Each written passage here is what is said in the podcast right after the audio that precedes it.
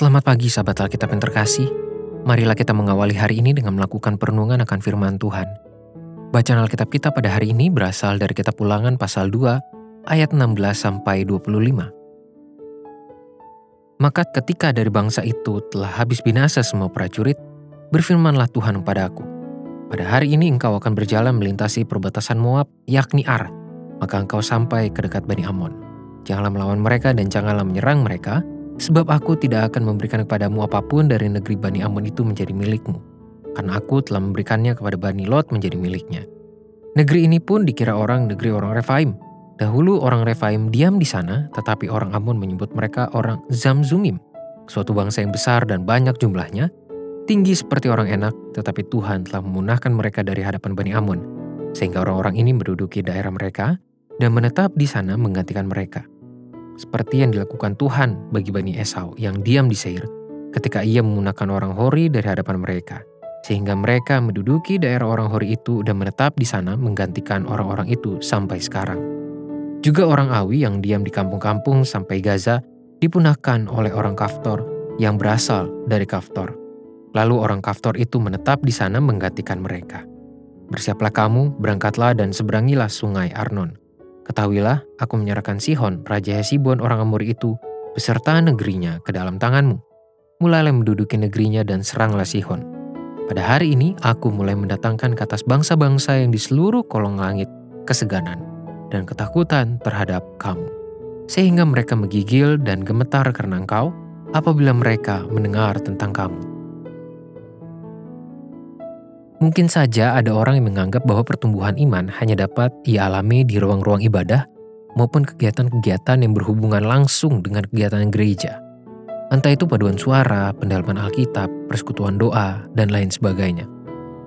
Itu semua memang menjadi cara yang baik, namun pertumbuhan iman juga dapat terjadi melalui cara-cara lain yang bahkan tidak pernah kita duga. Tuhan memberikan cara yang begitu menarik dan mendidik umat Israel. Di tengah pengembaraan di padang gurun, sebagai proses pembentukan mental, karakter, dan iman mereka, Tuhan sedang membuka mata umat Israel mengenai peran Tuhan. Bahkan perjalanan mereka yang melewati wilayah orang Moab dan orang Amun pun telah menjadi cara dari Tuhan untuk menunjukkan kepada mereka mengenai kuasa dan peran Tuhan bagi bangsa-bangsa tersebut. Tuhan telah berulang kali menegaskan bahwa orang Moab dan orang Ammon dapat hidup di tanah itu karena peran Tuhan semata. Melalui pemaparan ini, umat Israel tidak hanya sedang mendapatkan edukasi sejarah, tetapi juga mengalami didikan iman agar mereka memiliki cara pandang yang benar tentang Tuhan dan mereka memiliki keteguhan komitmen berjalan bersama Tuhan.